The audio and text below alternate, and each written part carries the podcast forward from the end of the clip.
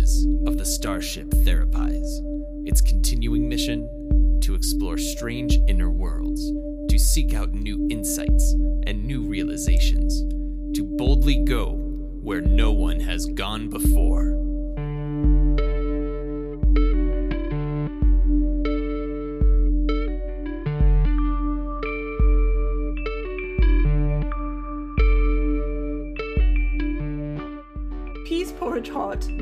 Peas porridge cold, peas porridge in the pot, nine days old.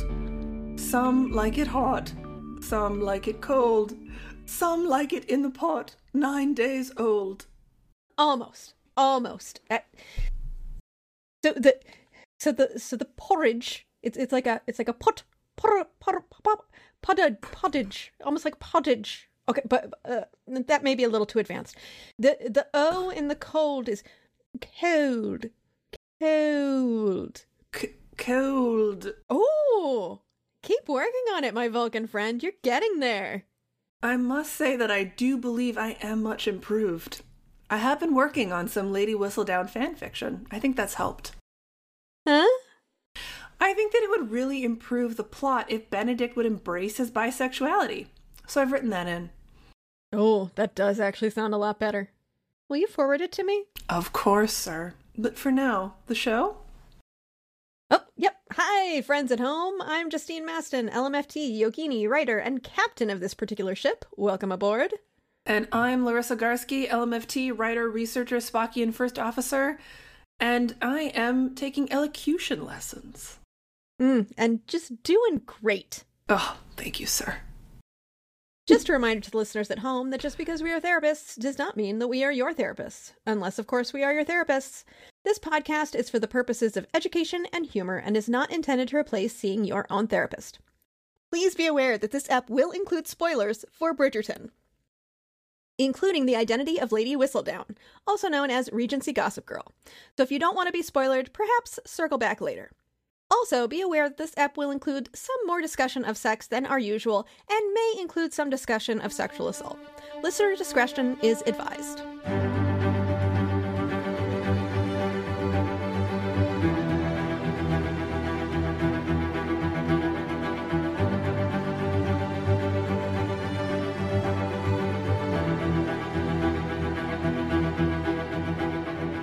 Ah, welcome back. Welcome back to Bridget Bridgerton.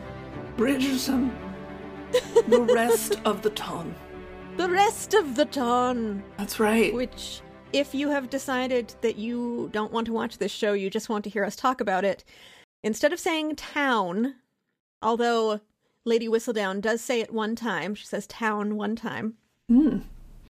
um, they say ton instead of town. And and is that just like a pronunciation thing? Yeah, well, I mean it's it's even in the uh in the subtitles it says ton instead of Yeah. town. I noticed. And I couldn't make heads or tails of it. I just chalked it up to, you know, something I'd missed. I, I do remember vaguely thinking because I watched some of this like really late at night um, for no other reason than I was ill, everyone. You know, not that there's anything wrong with other things you could be doing with Bridgerton late at night. I just want to be very transparent about what I was doing. Um, I didn't e- I didn't even catch that that could be a thing. But, you know, as you say, better to over-explain than under-explain. It's you know, I I think I think in most areas of life that is the case. Um, but yeah, I was I remember laying there looking at it and being like, "That's I know that that's not French. That doesn't seem like some sort of Britishism." But then I was like, "Yeah, I have a fever of hundred. I probably missed it. I'll just let it go." I th- I think it's an affectation like mama Mm, where they're just they're trying to do a little world building. sure, which you know appreciated. And as an aside, I thought that uh, Julie Andrews did a wonderful job voicing Just- Lady Whistledown. Just delightful and I when she said scandalous things, I was like, "Oh, Mary Poppins." Right, I was like, "Oh gosh, you and Bert after hours." Mm-hmm. um yes. So, the re- the rest of the ton.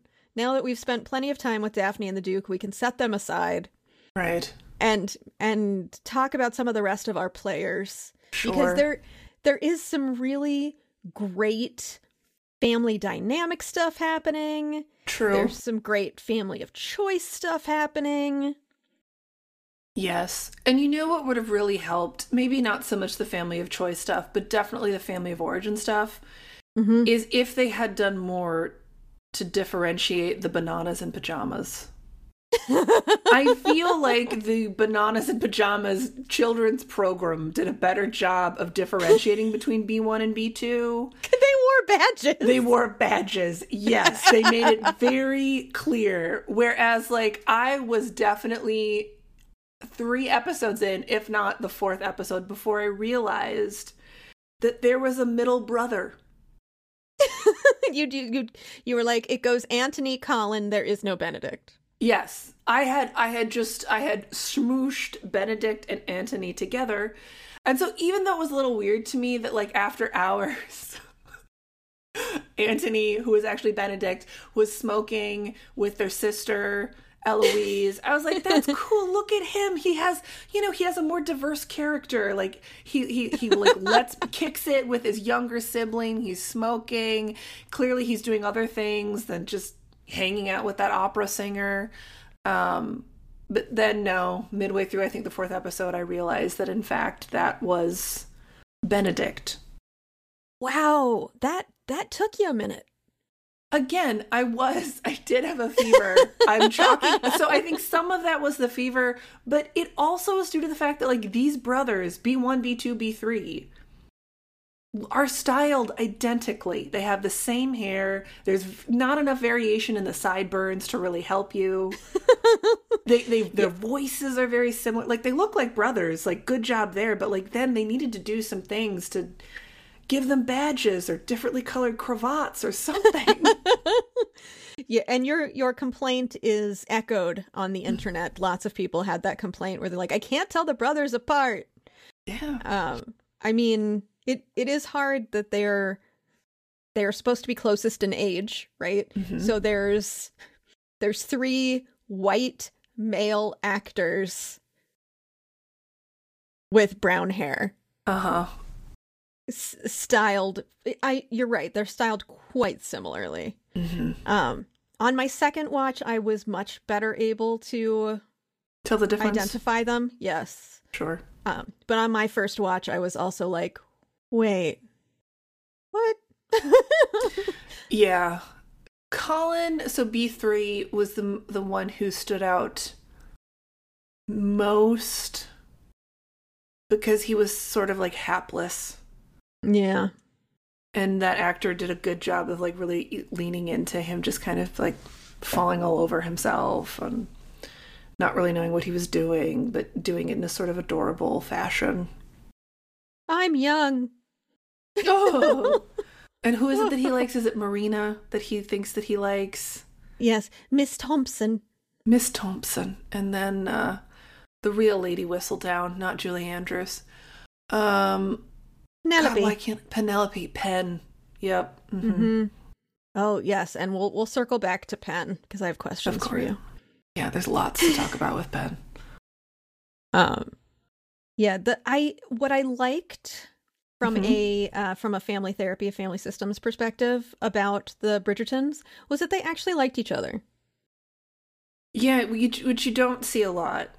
You don't. Well, that Like- makes it sound terrible. Like in therapy, our families come in and you just don't no, see I mean, families like, that like each other. I don't mean that. In media, yeah.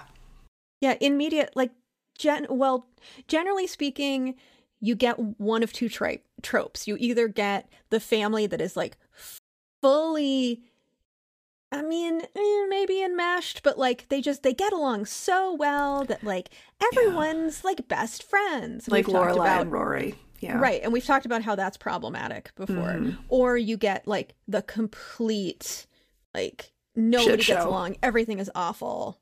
Yes. And what I liked about this was that there was a nice mix of like, yes, we have some difficulties, but we actually Mhm. all really like each other and respect each other and it was nice. You know, that's actually a really good point. Um cuz and it and they do they do a really nice job of showing that contrary to what Leo Tolstoy once wrote, all fa- all happy families are not the same in the exact same way. Mm-mm. and it's not a perfect happiness. Like everyone doesn't all get along. And Mama really has a has an Albus Dumbledore problem of not sharing important information. Yeah, God, she really does. She also does some playing of favorites. But For sure. But even there, I think what allows this family to work is they're very good at flexible roles, which I just remember Carl Whitaker being so, so into. Like, he really felt like rigid roles was like the death knell of the family Mm-hmm. um, because it didn't. It didn't let people get different needs met at different times, whereas flexible roles do, right? It's like even though Mama is like, Daphne's clearly her favorite in so many ways. But she clearly cares about like her other children too. And will have moments where she really engages with B1 and is concerned about B1 and his philandering. Um, she clearly cares a great deal for B3 Mm-hmm. and, you know, is like uh, n- concerned about his life choices, but ultimately wants to support him. Mm-hmm. Um and it and so and i think that those things so she's she's a little bit flexible when it comes to who's going to play her favorite role. And also she does seem to like all of her children and she likes all of them being together. And though this is the least true with eloise and daphne for the most part mama stays away from doing things like why don't you behave like so and so elder sibling? Mm-hmm.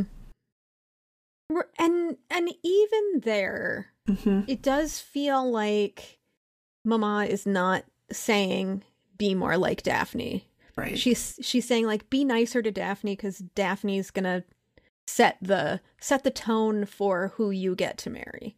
right So it's more of like a have you know be kinder, have more respect to your older sibling. Um, Yeah, I think that's fair.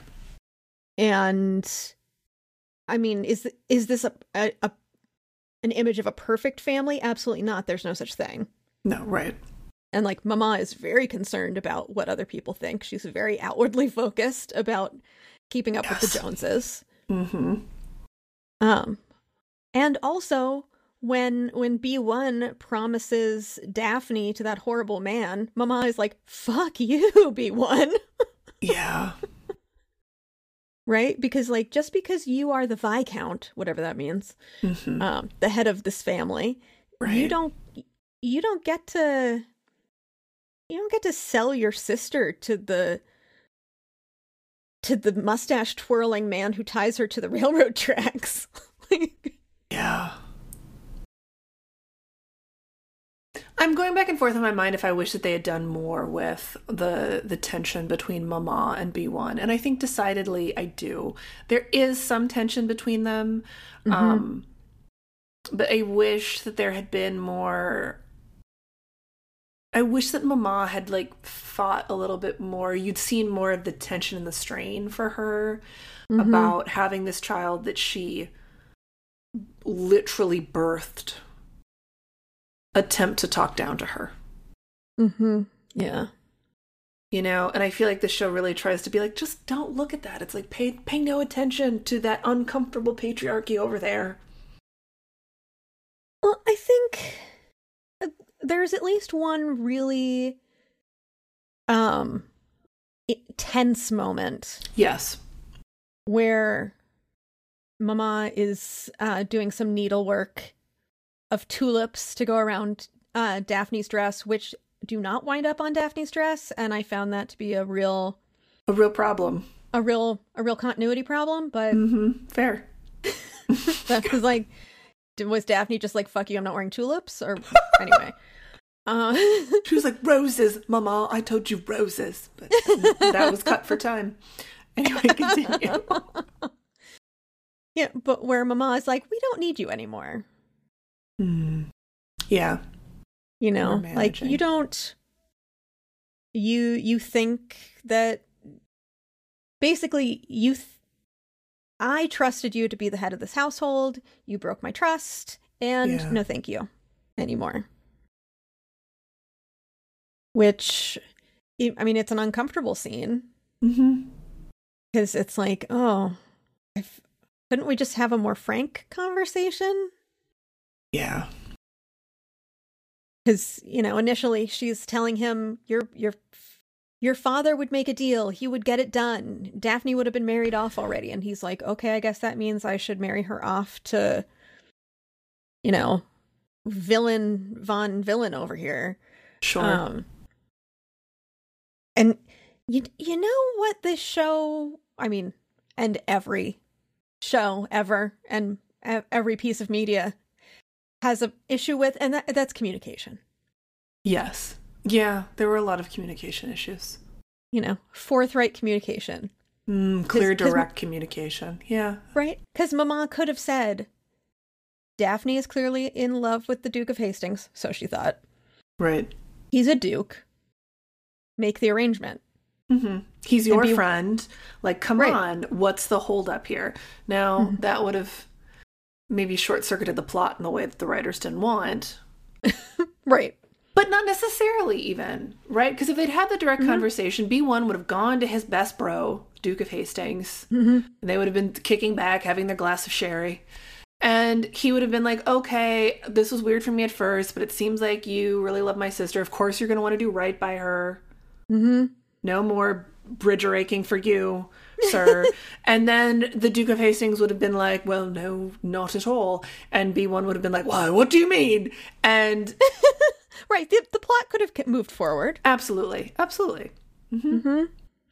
Yeah, it was still possible. We could have straight talk, direct Yes. communication.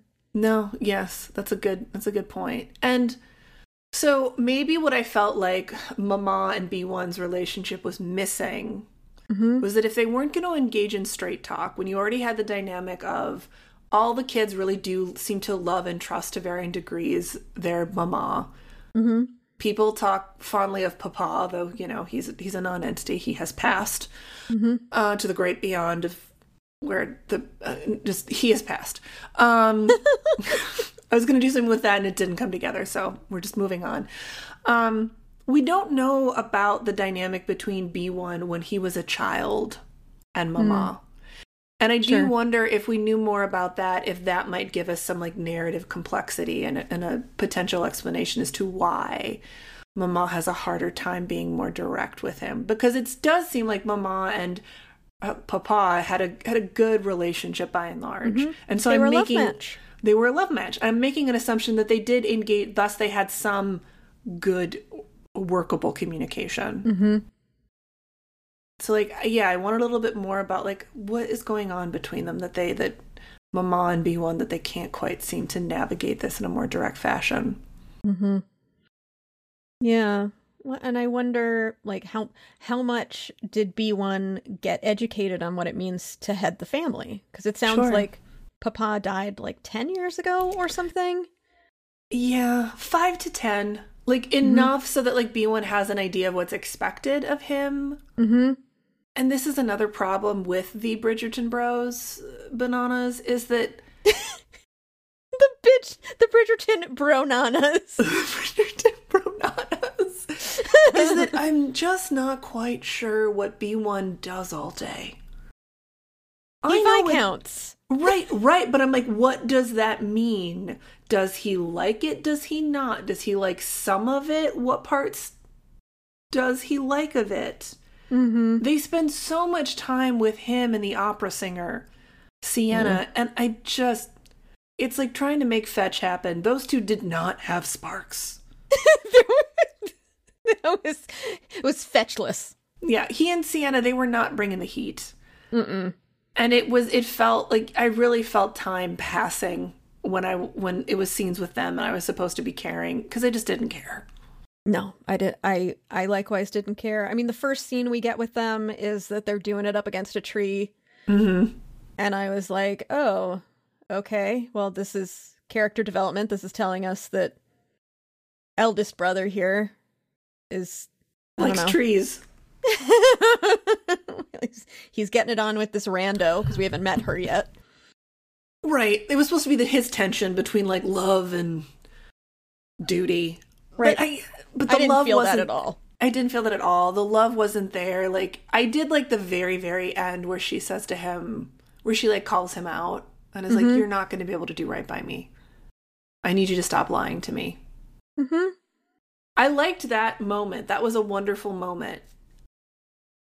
There was no build to that though because like I didn't believe in their romance, whether it was like bad acting chemistry or trouble with the writing, hard to know, you know. At least it is for me because I only watch it the one time. And my I- viewing Yeah, oh, no, on on second watch, I felt I felt nothing again. Okay, yeah, it just wasn't there. No, The because I story, yeah. you know, with the first watch I was like, did it like you were. I was like, did I miss something? Yeah. I must have missed something. There mu- there must be more, but Uh-huh. there's not. It's just we're supposed to believe that they, you know, Yeah. they're hot and heavy and I'm like, you're not. You're like tepid. They were. They were tepid. And I think that's just that's just actor chemistry between the two of them. Mhm. And the writing wasn't giving them enough to Right. make up for that. Like we weren't dealing with like Marina Sirtis and Star Trek Next Gen where like they gave Marina some like wonderful stuff but some not so wonderful stuff in Star Trek Next Gen. But because Marina is a consummate professional and an artist, she made it all look good to the very best of her abilities Mhm. the actor who played B1, the actor who played Siena, they were not able to do that. No, I will. What I would have liked is is more playfulness with them because I think they. It, it seems like it was in the script that they were supposed to be a little, pl- but I would have loved, you know, when she's like, "What are you talking about, my lord?" It would have been much cuter if it was like, "What are you talking about, my lord?" Like, like she's teasing him that he's a lord, you know. But like she says Sure. it so deadpan, and then it's like, uh, this is such a bad social strata problem. And Mhm. You know, when you're saying that, I think they need a little bit more of like Margo and Eliot banter in Oh, early yeah. seasons of The Yeah, yeah, Magicians, yeah. where like Mhm. those actors give their lines so many layers of meaning because of their different inflections. hmm These actors were not able to bring that. very one note. Very And one that note. note was a middle C. It was a middle C note, and it was just like, ugh. Every time we went back, there was the same middle C. Meh, meh, meh, meh, meh. which was i think in some ways a missed opportunity because it wasn't it was a chance to see how b1 struggles to navigate another tenet of marriage and family therapy which is that like what is it marriage is the inclusion of an outsider Mm-hmm. and that siena the opera singer was supposed to be an outsider that was just too much too far outside to be Right. brought in and because it was a middle c i just couldn't care No, and then he invites her to go to the ball. I was like, "What are you doing? I don't believe you." What? Right. Yeah. No, it just didn't work. It, what was he? Was he? Uh, yeah. Who know? Who know? Anyway, B one. Right. Yeah. No, thank you to B one. Also, it it struck me very much like when Richard Gere invites Julia Roberts to go to uh to the polo match. Yes. Mm-hmm. And it's like, how how dare you want to dress me up and pretend I'm someone else? Yeah. If you can't just love me for me, Mm-hmm. GTFO, which is how that movie should have ended. But Yeah. I you know I haven't. I have to be honest and say I haven't thought of Pretty Woman in a long time. Um, but fair. That is how that film ought to have ended. Um, instead, it just continued reifying problematic romantic tropes. mm-hmm. sure did. Mhm. Anyway, moving on. Well, actually, let me pause and Not give moving on. Bridgerton credit where credit is due, the writing room, because like they don't do that with this particular romantic trope. Mm-hmm. They have Siena say, "You know what, GTFO, I'm I'm calling you out on this. You don't mean this. You're not going to try to make me the outsider and insider into your family, and you're not. You're also not going to take care of me like you promised you would do. I have mm-hmm. found someone who will do that. Who likes that I am a opera singer. Right, which was taboo or whatever. Sure, being an artist just very problematic. Which brings mm-hmm. us very nicely to unblended B two. Benedict. Yes. And um here here's a here's a fact that will help you moving forward. B2 Benedict has a B stitched on his collar, and it is a bumblebee, not a letter. B. Really? Yes. Wow. They really were trying to take a page out of Bananas and Pajamas. and it was just so challenging because these brothers looked, or these actors looked so much like brothers. Yeah.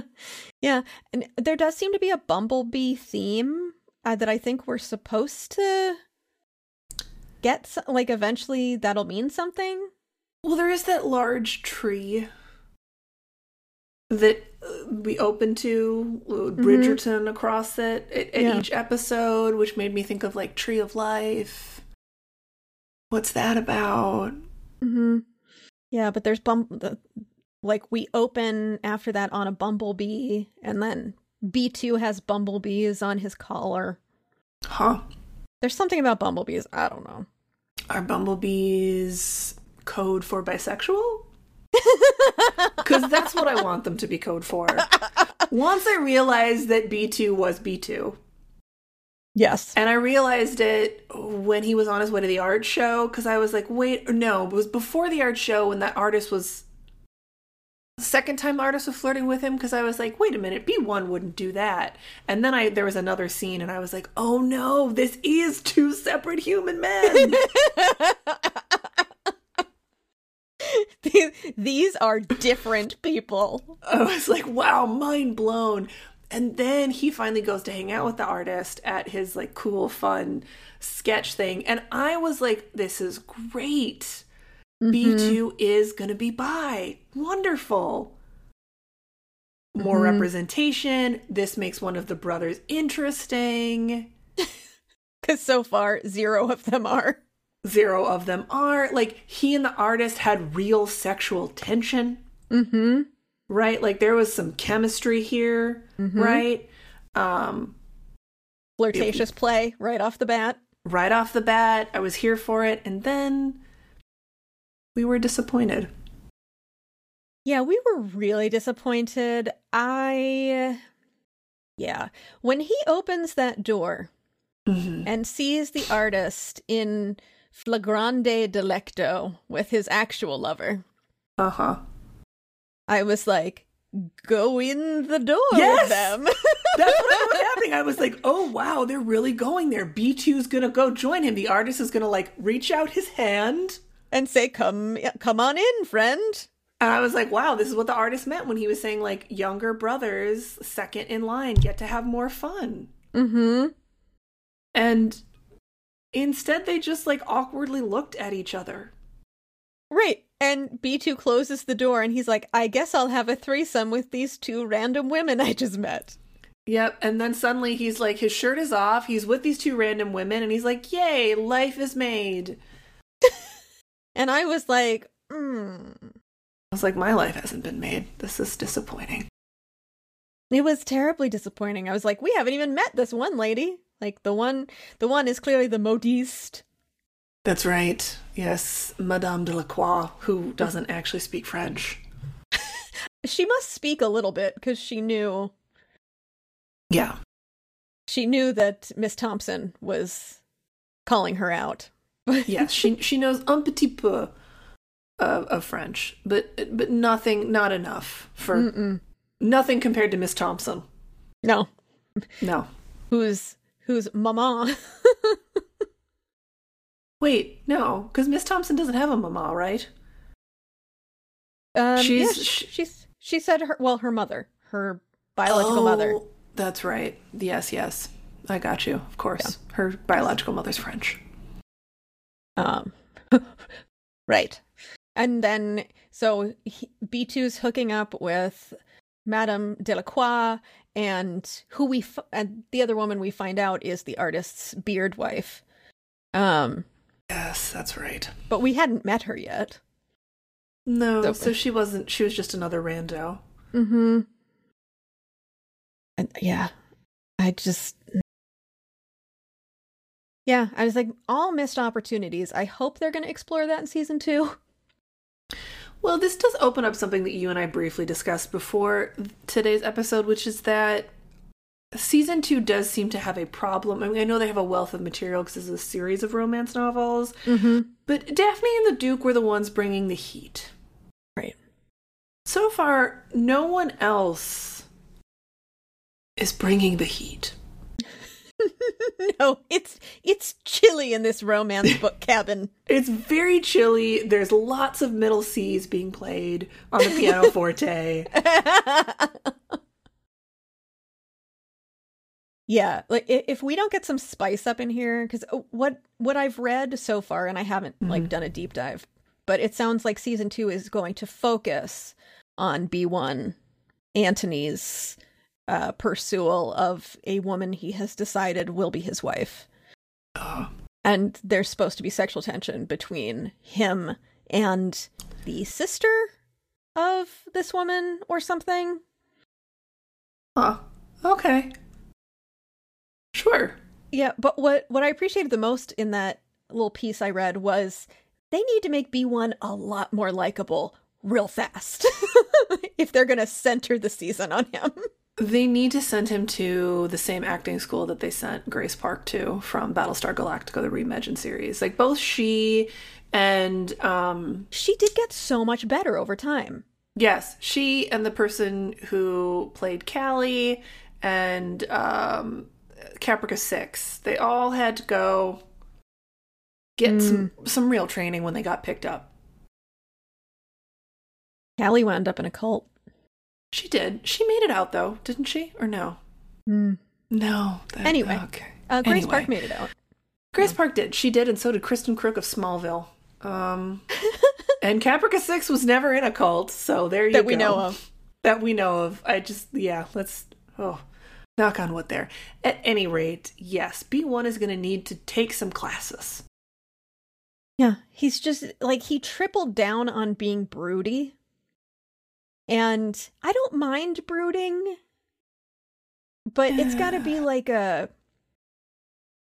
like a Jughead Jones brood. Sure. I think brooding only really works if there is something unique about you. That's so true. Right. What are you brooding about? your vast fortune, your viscountship, the fact that you had two parents who stayed together their entire marriage, loved each other, modeled that for you. right. You're yeah, a white upper middle class man in Regency society. You have amazing hair for a white dude. Like what? What's your issue? Well, right. And I like that's not to say that beautiful people can't have problems because of course they can. Of course they can.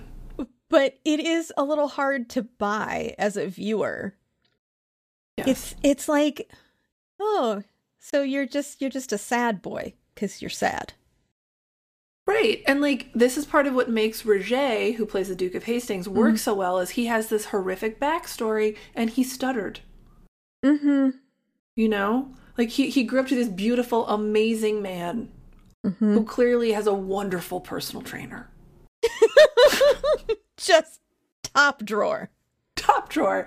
That he had this very tragic series of events in his childhood that like changed him and like made him darker, weirder in a way that feels genuine and believable. Mm-hmm. There's real pathos there. Like he has things to brood over. Yeah. B one does like I'm sorry, dude. Like I believe you that you're sad. I believe you that this is hard. But it's it's kind of hard for me to find compassion right now. I mean, I found compassion for him, but I, I, I didn't. I just didn't care. Did. Did I have compassion then? I think I did have compassion for him as like a person. If I Mm. think about him as like a real. If I imagine him as a real life person, sure. But as like a character about which there's supposed to be like an interesting story, they're not doing that work yet. Mm-mm. No. And yeah, let me be clear. Like if I had a if I had a client, which I have had clients from affluent backgrounds Mm-hmm. who had a hard time, like yeah, of course I can find compassion. Yeah. But this this isn't my client. This is No, well, you know why we're able to find compassion because they're a client and they tell us all like the weird shit that they're into. right. right and like all the random stuff that has happened to them in life like ev- i do i really do fundamentally think that like every human being is profoundly weird and i mean that in the sense of like everyone has like different unique stuff about them that has happened to them Mm-hmm. We're just we, we we need we need to get some of that if we're going to build season 2 around B1 because at present I wonder if he has any interesting backstory from his time. At, was it at Oxford where he met the Duke of Hastings? Roger yes I wonder if there's any. I mean, aside from the story of like putting a goat in the dorm or whatever, like I wonder if. like, even that i'm like ah, more stereotypical like bro frat culture yeah like it could be something interesting if he felt like he's always had to perform a role hmm but then the tension needs to be here is his role and inside he's really a bisexual artist but clearly that needs to be b2 story right. What is B1's story? Like B B3 is like I want to go to Greece. I want to travel.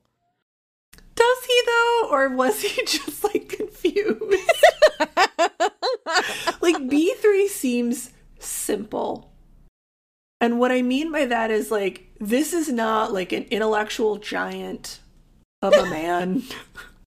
No, I I think I mean simple has some baggage. I think what you mean is like Yeah. uncomplicated. that is absolutely what I mean. He's a, this is an uncomplicated human. Like mm-hmm. he like he was lucky enough to be born into a well-off family. Mm-hmm. He his his personality and individual identity aligns with the body and the role to which he was born. Mm-hmm. His parents and siblings care about him genuinely. You know, like he really lucked out, and he's also, and he's just, he's in like an uncomplicated dude, and nothing about his life has been such that it like gave him some rough edges. Mm. No, it, no, he's round. He's round. He's like a round teaspoon. you know, and I and I think like similar to Daphne. complicated soup spoon of a man. That's much better. He is an uncomplicated, robust soup spoon of a man. He will get that gruel in your, you know, in your mouth when you're recovering from typhus or whatever. and I think he, like Daphne, like I think he wants to get married and have kids. Mm-hmm. And right, because I think he loved his he loved his papa, and he wants to be a a nice mm-hmm. man like his papa. Yeah. And I think I'm I get why they did this, but I was a little disappointed that they eventually like break up him and Marina because what could have made him a little more interesting is mm-hmm. having him marry her, knowing that about her, like that she was pregnant, and him being mm-hmm. like, But I just I love you and I think you'll be a wonderful mother and and you make me happy. And I would mm. be happy just spending the rest of my life trying to make you happy. Right? So sweet. Such a sweet thing That's that I would the- believe of this uncomplicated soup spoon of a man. See, I don't believe that of him because Okay. he, well, you know, last last app we were talking about the importance of rules. And sure. and there are such defined rules in this culture. Sure. And and the uncomplicated spoon believes and embraces all of them without question. Yes, and I do think he's grown up in a family where like romantic love is the most important rule. Mm. And so I could see him being like, well, but I, you know, it's the most important one, right, Mama? And because Mama knows that he's an uncomplicated soup spoon of a son, And she he's the third just- son. And he's the third son, so like, you know, low expectations. she might have been like, sure, let your outsider become an insider. We'll just, you know, hopefully the baby looks like her. You'll have other children. They're not going to be heirs. Because with her third son, like, she just wants him to be happy. She doesn't mm-hmm. want to, like, burden him with the complications of renegotiating rules. She would just be like, that's why we have flexible roles in this family. and why we have B1 and B2. Right. We can be flexible for you and this nice Miss Thompson that you want to be with. And then that could have added dramatic tension for B2 and B1. They could be mm. mad at B3. Suddenly the bananas are broken up. the, the, the bunch of pronanas. have been torn apart, and B1 and B2 have been forced into an alliance against the complicated soup spoon there. that, my friends, is narrative therapy. is narrative therapy combined with systemic family therapy and is a good example of um, an unhealthy triangle. Which brings us over to Miss Thompson's surrogate family, Mm-hmm. The Featheringtons, which you have lovingly called the Featherbottoms. yes. you know, until you said Featheringtons, I was like, "What is she doing?" They it, their name is Featherbottom, but it's not. Um, it's, It's not. You texted me while you were watching it and called them Featherbottom, and I was like, is she confused or is she trying to do a thing? Either way, I'm into it. Great. I think at one point I was trying to do a thing, but then that thing transitioned and became the beautiful butterfly of the feather bottoms. and now they will live in my brain as the feather bottoms. Um, but they're very much like Tolstoy's un- canonical unhappy family, right down to Papa Feather Featherington um, having a raging gambling problem. Yeah, it was interesting the and I I am not a reader of Tolstoy. um, although I did read Dostoevsky Um, Interesting. in high Another school. pod. It didn't go well. Um, Which Dostoevsky did you read? uh, War and Peace. Oh, you mean Crime and Punishment? I mean, Crime and Punishment. I loved how confidently you were like, "Oh, War and Peace." you know, the one that's a thing and another thing. Both like dark things. Yep. you mean War and Peace? No, you mean Crime and Punishment. Yep. Oh. The vibe I got off that family was very much like the Cinderella story, like the the wicked stepsisters. Oh, Sure. And, Mm-hmm. you know, the the most the most beautiful one goes to the ball and gets all the attention. That's very, very true. Yes. Mm-hmm. Were there two or three ugly stepsisters? Two. There were I two. Mm-hmm. There were two, and so then there's Pen. Mm.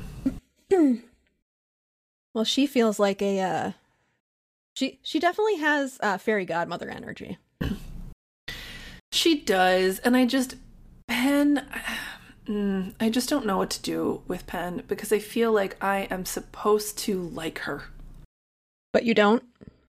No, and I, I can't really tell you why with the same verbosity that I can with uh, the B ones. yeah, she felt a little. It felt like tokenism maybe with her Because she's chubby. because she's chubby, Mm-hmm. and uh, and then they were like, ooh, but then but then it felt like things that like non-diverse writers rooms will do with tokenism where they're like let's just throw in a bunch of interesting character traits in our token character and that'll make her a person Mm, sure. yeah Yeah, I I don't know enough about the writers' room, but I mean it's it's a Shondaland, I don't either. so at least there there's got to be some i'm sure there's gender and race diversity. race diversity but Don't know yeah. about body diversity. so i don't know yeah and that was it just felt like this was a character that was created that was just outside the knowledge of whomever was tasked with writing her Mm-hmm. Yeah, I kind of immediately liked her because that actress is this charming character on a TV show called Derry Girls. yes that's right And I was like, oh my. The actress is delightful. Like I, which I think is part of why I have this inner turmoil with Pen because I really, really like that actress, Mhm. and I thought she was working so hard, and I didn't feel like they were giving her enough. Also, I just like I don't know. I wanted, and I know that like that was part of her character that her mom was always like dressing her in these like god awful outfits. Mhm. But I kept looking at her and being like, "You are a much more beautiful, vivacious person." Right. why do they keep like tacking on all these different like tropes and flower printed sacks And so you. much statement jewelry. so much statement jewelry Like seriously, some of it I was like, I think I've seen that Yeah. at like a Francesca's. it also made me think of God, what was that store that everyone would go to to buy prom dresses? Blitz, Glitz. There was something with a D. It wasn't Delia's. Deb. Debs. yes. It was like Regency gown from Debs is what they had poor Penelope in. Oh, oh, poor Pen. And what I did like about her character mm-hmm. was I I like that she just she just wanted to to read, but she wasn't as she wasn't as into feminism as Eloise. Mm-hmm. She's like, no, I want to get married and have children. I just also want to sit here and read my book. I just I don't want to be flaunted around and have to go see the queen and stuff. Yeah. And maybe we're getting down to it too that like I'm not I'm not really sure what Pen wanted. And maybe Pen doesn't know what Pen wanted. She definitely and I think they did a good job and you actually pointed this out to me that like there's a real teenage vibe to Eloise and Pen and Miss Thompson. Mm-hmm. When, where they, where they will do that thing each of them at different times where they'll they'll be like I'm being mature right now right. And what and one of the others was being immature and like so like miss thompson told penn about like what it means to be mature and then penn told eloise about what it was to be mature and then eloise smoked some more so you know i'm worried for her lungs in the future of the story but they were uh, they were in some ways very believe that was where penn was the most believable to me was when we were exploring her as a teenager because as a teenager it is very developmentally appropriate to be trying on all these different roles. Like, do I want to be a mother? Do I want to be a wife? Do I want to be a coquette? Do I want to be a writer? Do I write? Like, Mhm. yeah. Right. And I see all this weird stuff happening in my family. And I also like that she really she really cared about Miss Thompson. She really cared about Marina. Yes. You know, she she was like, I see everybody else is treating you terribly and I am treated terribly and so I will I will not treat you the way that I am treated. Mm-hmm. Um until she until she be done wrong. Sure. Right. Until Miss Thompson goes for B3. Mm-hmm. Yeah. Colon. Colin. And I th- I was really surprised that when I was really surprised that when Marina makes the association like, "Oh my god, you're in love with Colin." Yeah. Like she doesn't do the the tropical thing Mm-hmm. and say, I didn't know you were in love with him. I'll back off. I'll help you get him. She was like, Look, you are a child. I am a woman. I'm sorry, this is going to break your heart, but I need a Mhm. husband and I I will be happy to kill your childhood dream of Colin loving you because he doesn't. And he never will, and he was never going to. And I need this more, and you should see that. Right, which was which was a very antitropical thing to do. It was, but it was so, and it was so teenager. Yeah. which I did love and I thought was was really great. And mm-hmm. now and actually now I'm coming around to it. Maybe I'm like we're fanficking Pen enough that now I'm like here here's Pen. Here's the one I like. um is that Penelope really once there's that turn and she mm-hmm. sees that Marina's going for B3 and then very much doubles down when Marina's like too bad so sad he's mine. Mm-hmm. Pen uses all of the tools that her mother has very faithfully modeled for her, right? Mm-hmm. Like manipulation, myopia, mm-hmm. abject cruelty, secret keeping. There is so much secret keeping happening in the Feathering Bottom home. Mm-hmm. Ooh. Oh yeah, everybody's got secrets from everybody, except maybe the daughters. I don't know if they have any secrets. Right. The other two, like the the more like canonical ugly stepsisters, like they don't really have. They're not much.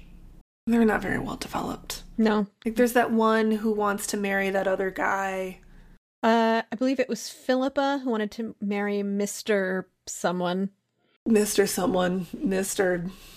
You know, another well rounded soup spoon. Yeah. They they they seem to be more set decoration than anything else. They are, and it is such a shame that Pen's Pen's mama seems unable to see that Pen is the one who takes after her. Like Mrs. Featherington is clearly like very shrewd and cunning, um, made the best of it after being you know, sort of like saddled with clearly not a love match and a husband who doesn't know how to manage finances to boot. Like she's done her best. Like the the family's doing as well as they're doing because of her and her skills. Mm-hmm. But she doesn't. But she doesn't see that her daughter Pen is talented in those same ways because Pen is not stereotypically beautiful. Right. Hmm. Yeah. Which leads us to the big the big Reveal. secret, the big reveal, which is that Penelope, pen writer, Lady Whistledown. Dun dun dun. Dun, dun, dun. Um, you, I thought, caught on to it being pen much earlier. Th- like I didn't see that at all. I did, but then I talked myself out of it. I was like, I was like, it's Pen. And then I was like, no, it's Delacroix. And then I was like, maybe it's the Queen. And then I was like, who can really tell? And you were like, that happened quickly, Larisa. yeah. Do you remember what it was that you saw that you were like, I think it's pen?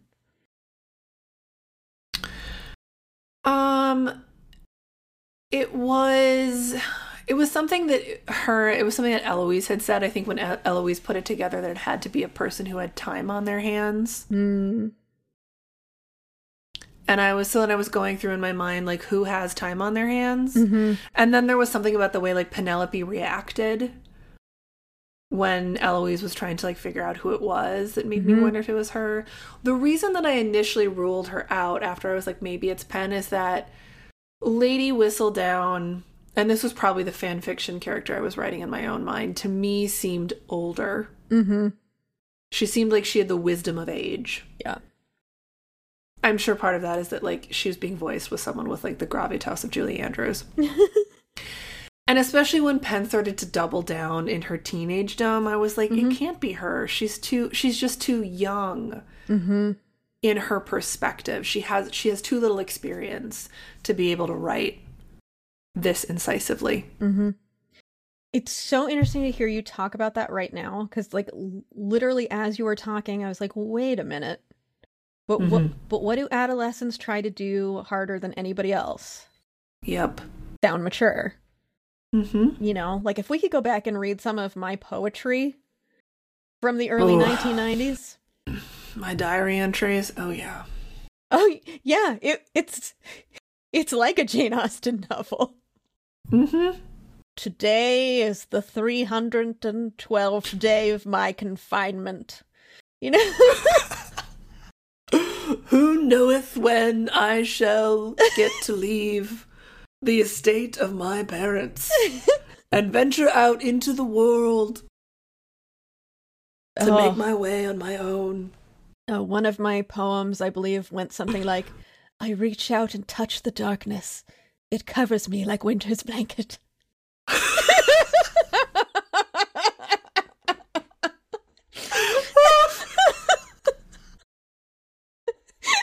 oh my god, that's great. and th- even as I'm saying that, that 12 year old part of me is like, Are you making fun of my poem? And I'm like, No, I'm not. 12 year old No. part of me. No, absolutely not. No. It's just it's more I think it more has to do with I was reading something recently that put forth the idea that um part of what makes laughter laughter is pain. Mm. And it's like very sort of like the sound that humans make when we laugh is very animalistic and it comes from this like older uh, place for us in a way like maybe even like predates language that you you laugh to express pain and it is very painful to be 12 years old. So real. you know and like when i think about penn she was very precocious. She was very emotionally intelligent. Mhm. no one was invested in her and her family Mm. you know like nobody was listening to her or giving her counsel i mean like i know mama was giving daphne terrible counselor counsel about like beat like puppies and summer rain right but Mhm. like it seems like Pen was all but forgotten by both of her parents. Her sisters were busy with their own stuff. Mm-hmm. So she had all these ideas and thoughts and observations and nobody to share that with. Right. And and Eloise didn't really want to talk about gossip. Eloise wants to focus on, you know, she wants to go to university and Be a serious person and a serious writer. Mm-hmm. Right. And that's not I mean, even though they are very good friends, like Mhm. Eloise can't meet her need there either. Ooh, I don't know if they're doing this on purpose, but maybe because it is Shonda. Mm-hmm. Um, Eloise feels far more like the Brontes. Mm-hmm. Very serious, dark, reach out and touch the darkness type of fiction. Yeah. It covers them like a blanket. Um, Winter's blanket. It's important that winter's it's not blanket. summer's blanket. That's true. Well, duly noted, 12 year old part. Whereas Penelope feels far more like Jane Austen. Hmm. And Jane Austen really was, at, as the very little that, of course, you can really ever know about anybody retroactively, Mm-hmm. is that it seems like she was really into lots of different parts of Regency culture. Like she went to all kinds of balls, she like danced all the time. She was she was very steeped in her personal societal cultural moment Mm-hmm. and was able to be both critical of it but also really loved parts of it was clearly Mm-hmm. interested in playing the game um but she was for and there's lots of speculation as to why but she was never like penelope she was never going to be successful in it in Mm-hmm. the way that a daphne was going to be successful in it Yeah. I mean I I think that's probably legit even in the way that they're dressed. Like Eloise feels more Mhm. like a you know, with those little jackets. yep mm-hmm. Yeah. and the more subdued Mm-hmm. Yeah. pastel tones Don't yeah. lower my hems. God, she and she does. I felt so bad for her when she was like all dressed up at the end of the show. Eloise was like, it just oh, she looked so uncomfortable. Yeah. And Daphne, of course, is like, for someone who dislikes getting dressed up, you look so beautiful. I was like, do you not see how How incredibly uncomfortable? But then she lets her go up to the library and hide. And that was nice. Mhm. that was nice. And another great, like circling all the way back around, another great example of the Bridgertons being a loving family. Mm-hmm. Yeah. The Feathering Bottoms, no. No, there's just there's and it seems to me almost even though they're both of the upper echelon, it does Mhm. seem like the the Featheringtons are maybe a little bit more blue collar even in that even in that sphere cuz it or or that lady Featherington came from slightly lower class because she just she has that graspiness. Yes, yes. I I I think that like even in the humor and the way that they're portrayed, Mm-hmm. it feels like more traditional blue collar humor. Mm-hmm. Like some of like the body comedy that they're having them do and the way that like she does it, I would agree that I think Mhm. she's supposed to read as someone who moved up from classes Mm-hmm. or sort of like jumped at least one hierarchy to get there. And then there's also the fact that like they're always on the edge of losing everything because Mr. Featherington has a terrible gambling addiction and gets killed right at the end. Yeah, well, I was forced to drink poison. So yeah, well, you know, he really really messed with the wrong people. He really did. Yeah. He, and he was like he was doing okay and then he had it's yeah, no, it was a mess. Yeah, Total well, mess. and you know, that's people often say like how could a gambling problem be as bad as a drug or alcohol addiction? I'm like, it can be worse cuz it can ruin your life in a single day. Mhm. That is what you texted me that like it's not progressive over time. Mm-mm. No, I mean it can be if you have the resources, but Yes. But like it it can take it can take years for you to ruin your life with chemicals. You you can ruin your life with gambling. Day 1. Yes. Well, and I do, uh, I'm thinking about chemicals. There are certain kinds of chemicals that are a slower burn than others. Sure. Sure. Some some have Um, or some are a quicker burn than others. Yeah, some are a Mhm. quicker burn than others. And gambling is certainly like more of those like quicker burn chemicals where you know, if if if it goes the wrong way, it goes the wrong way. It can go the wrong way like uh, like with an efficiency that is breathtaking.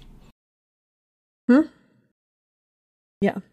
And so the reason I brought this up was I think Yes. in that family, like it's just it's all about the grasping and the holding our status. And so there's Yeah. there's not the time, which this is this is tr- can be true in Yeah. any family Mm. that when we are Mhm. so focused on you know base of maslow's hierarchy of needs that base of the pyramid which is like just maintaining our safety Mhm. that some of those higher loftier or more ephemeral feelings things just aren't Sure. they aren't available or they aren't a priority Mhm. you know it's mama featherington isn't as she's like s- scraping and grasping she's not thinking to herself you know what i need to do i really need to sit down with penelope and like ask her about her writing and see what her hopes and dreams are and Yeah. you know see if she would prefer to have a dress that's not yellow Mhm. like there's just And no space for that No, there's not. And I think you're making a really excellent point that it is because there's that grasping that comes from worrying about losing it. There's that grasping that comes from like being poor, or being lower class, or having the memory of what that is. And oh no, I was going to say something and I lost it. Hmm. I'm sure I have like, I'm sure I have poverty parts that are like, oh my god, don't talk about this. like, uh, we're we're dangerously close to sharing things we don't want to share. Yeah, they're like, wow, we're just gonna that thing you wanted to say, we're gonna take it and throw it in the back. Justine already Bury read it. that embarrassing poem. Like we don't. we can see that you're primed to share your version, and we're here to stay. you can thank us later. Ooh, here it is. Mrs. Featherington has that really lovely moment at the very end of the season mm-hmm. where, and I think it's when she's talking to Miss Thompson, maybe. Yep. And she explains what it's like when you get married and it's not a love match. Right. you find other things. And then she talks about how much she loves her children. Mm-hmm. And it is the only time that you see her be truly vulnerable. And it's also the only time in the series that I was like, oh my God, you really, really do care about your daughters. All this grasping that you're doing is because you are petrified that they will have a less good life. Mm-hmm. And you being worried that you are not going to be able to help them, and knowing that like your husband's not going to help you do anything in terms of getting them the right marriage. No. And and she's moving so much from a protector part place. Mm-hmm.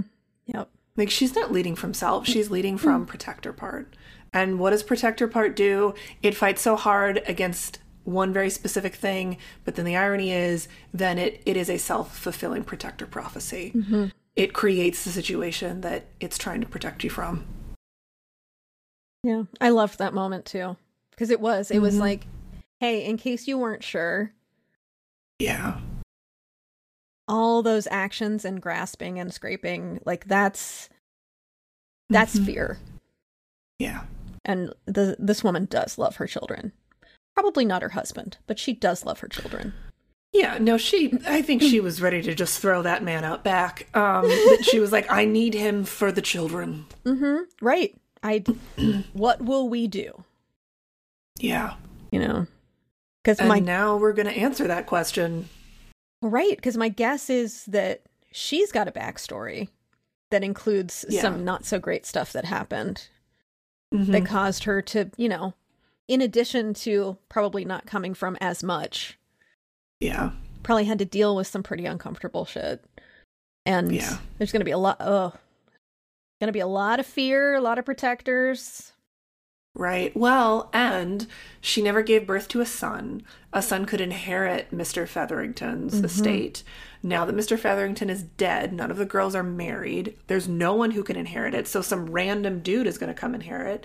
And for those of you who have read Jane Austen, you all know what's going to come next, which is whoever can comes and inherits the money that Papa has left can decide like they can like kick Hmm. mama and daughters out And then they literally have to just fend for themselves, which is a plot line from Sense and Sensibility. Oh, okay. So maybe that's what's in store for them in season two. So then my next question is where hmm. is where is Pen at the end of season one? Like she's in that carriage. Where is she going? Where doth the carriage lead? she reached out and touched the darkness. Uh. but was it the darkness of winter or the darkness of summer, spring? She was wearing fall? a cape. Um, she was. Well, she had been on her way to the printers to print the most recent Lady Whistledown. Oh. And then she was in the carriage, I don't know, writing Lady Whistledown. Mm. Um, right. So maybe she was just going home. Yeah. I do wonder if um, Madame Delacroix knows who Pen is or knows that Whistledown is Pen. Yeah. Because here's the thing: on my, the reason I asked what clued you in mm. is after I found out who it was, I was like, well, I need to watch it again and I need to look for the clues. Sure. And there really aren't many. No. Like it's and that bugs me.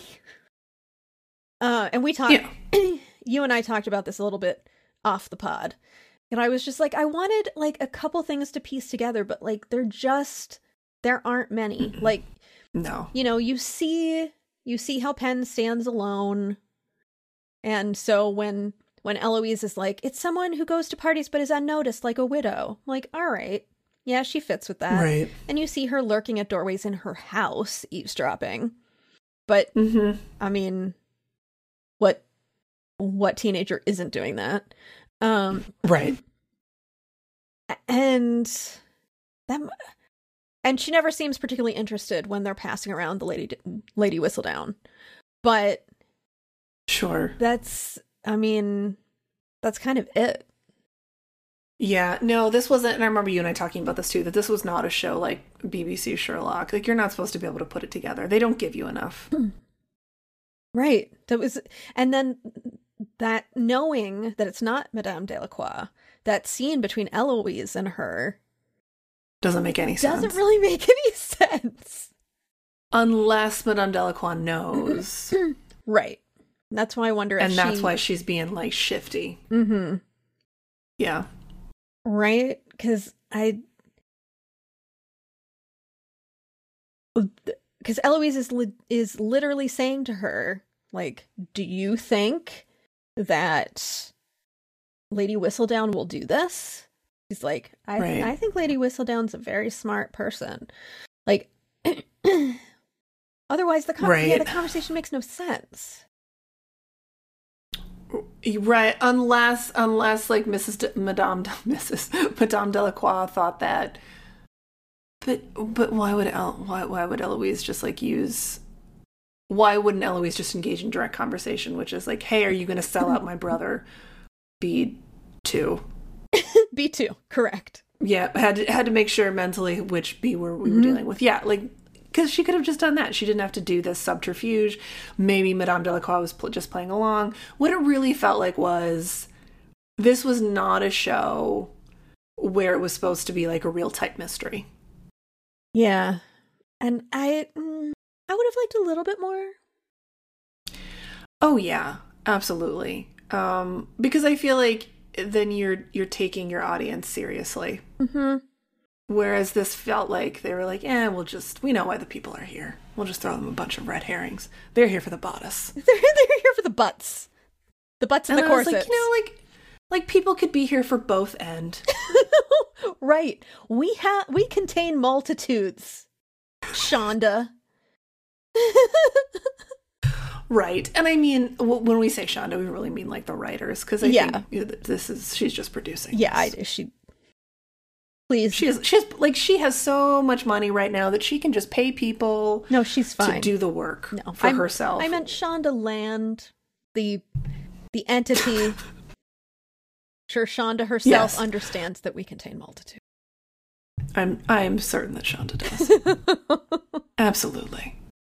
Yeah. But I it bummed me out a little bit because I do like when there's a twist when you can go back and rewatch it and be like, oh fuck, oh I should have seen that, oh I should have done, oh.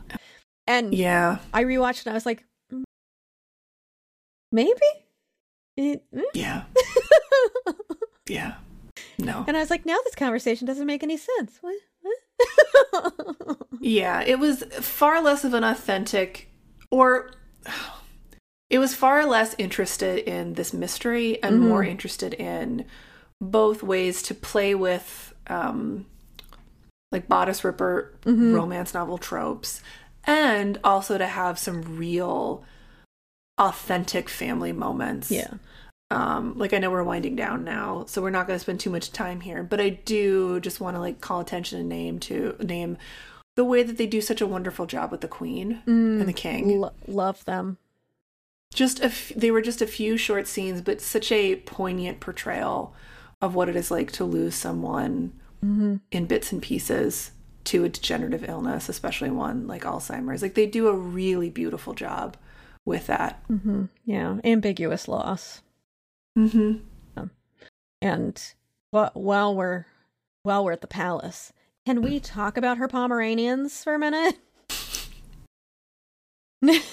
now, listeners at home, if you don't know this about me, I clearly you don't follow me on social media. I have Pomeranians. And when you are a pom person, you are a pom fanatic. yes that's true People don't just have a pom. And No, it's it's a lifestyle choice. It is a lifestyle choice. yeah, you yeah, it's a whole thing. Right. And and pom people know. Like when pom people meet other pom people, it's just it's just it's such squeeing. Like you can't even hear it. Yes. And the queen felt like a very authentic pom person. Oh my and she had like a dozen. She did. And um I was watching this while I was walking on the treadmill Yes. and uh partner came down to the basement to grab something and I was like, "The queen has poms." And he was like, "What?" He has no interest in Bridgerton. He wasn't going to watch it, but I did back it up so that he could see all the poms that the queen had. Aw, that's really delightful. I mean, all things being equal, I could have done with more poms. I do hope we have more poms in season two. I hope so too. I'm so glad that it's poms because really Mhm. that you could have a whole a, a whole farm of them, which is my dream for retirement. They say pom farm in Hawaii. Wow. Hawaiian pom farm. And just to take care of, right? Not to like sell or anything, just to have. no, just to have. Like people have, have, yeah. horses. That's true. People do. I just yeah. Yeah, Why don't they have poms? I mean, this queen does. And I do recognize that Hawaii is not their favorite climate. That's Oh, that's more for me than them. Yeah. But like, you know, there's different climates in Hawaii that are like less humid and a drier heat, I believe. I might enjoy that. Ah, and with that, what what do we hope folks at home take away from from Bridgerton Part Deux? Um, that there is actually other things happening in Bridgerton separate from all the bodice ripping. Mm-hmm. Um, it's a both end situation. Mhm. Don't come expecting a good mystery. That's not going to be happening here. But you know, some some family portrayals with a little bit more nuance than you might expect that will be here. Mm-hmm. Um, I don't know if it's if this is the kind of fandom where like there are concrete things that you can.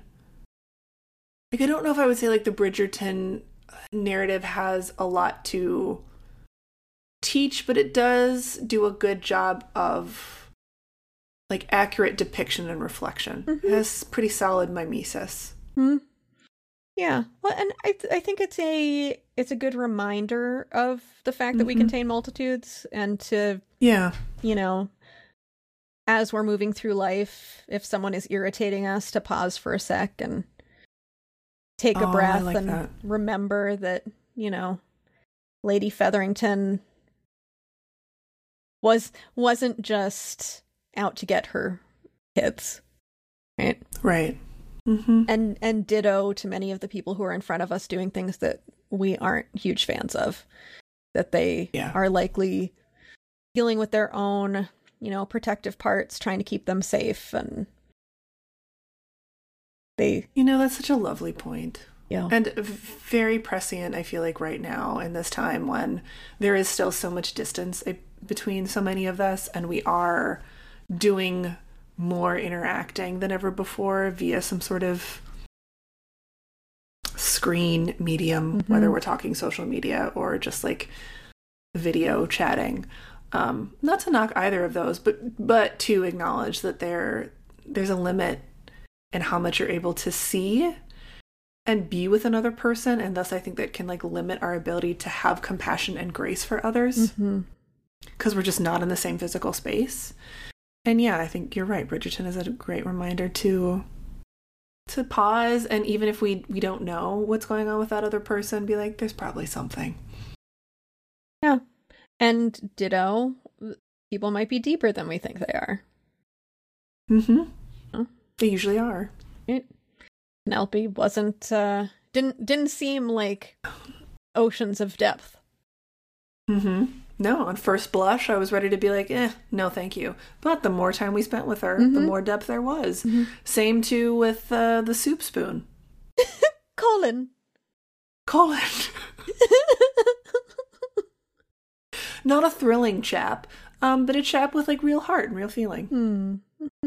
Yeah, he said he would have married Marina if she had just told him, if she had just been honest. yeah Which was kind of a fuck you, but also. it seemed true he believed it. and in my fan fiction it was okay, today we stayed pretty firmly in the Bridgerton fandom, uh, with a couple of forays into Austen and Bronte and mm-hmm. Dostoevsky for a hot minute. that's true. Tolstoy. You know we really we spent a lot of time on the on the european continent. Aw, it was it was like a a soupçon of literature majoring. oh i really hoped you were going to do that and you did so that's great we may be at the helm of the ship, but we know who really keeps us running. Thank you to Ensign Kyle Rebar, who composed our theme song. Thank you to Lieutenant Catherine Mandycat Duthie, who designed our beautiful cover art. And finally, thank you to our fabulous producer, Lieutenant Commander Brian Therens. You do, in fact, look lovely in velvet. Be sure to follow us on Facebook, Instagram, and Twitter. And the very best way that you can support our podcast is to subscribe, rate, and especially review us on Apple Podcasts. And be sure to tell your friends. Just a reminder that our book, Starship Therapise Using Therapeutic Fan Fiction to Rewrite Your Life, is now available for pre order from your favorite booksellers. So order yourself a copy, or two, or three, and share the news with your social networks. And as always, friends, live long and prosper. Please be aware that this app will include spoiler tins for spoiler tins. oh my god. oh boy. I love spoilertons. Okay. Whew.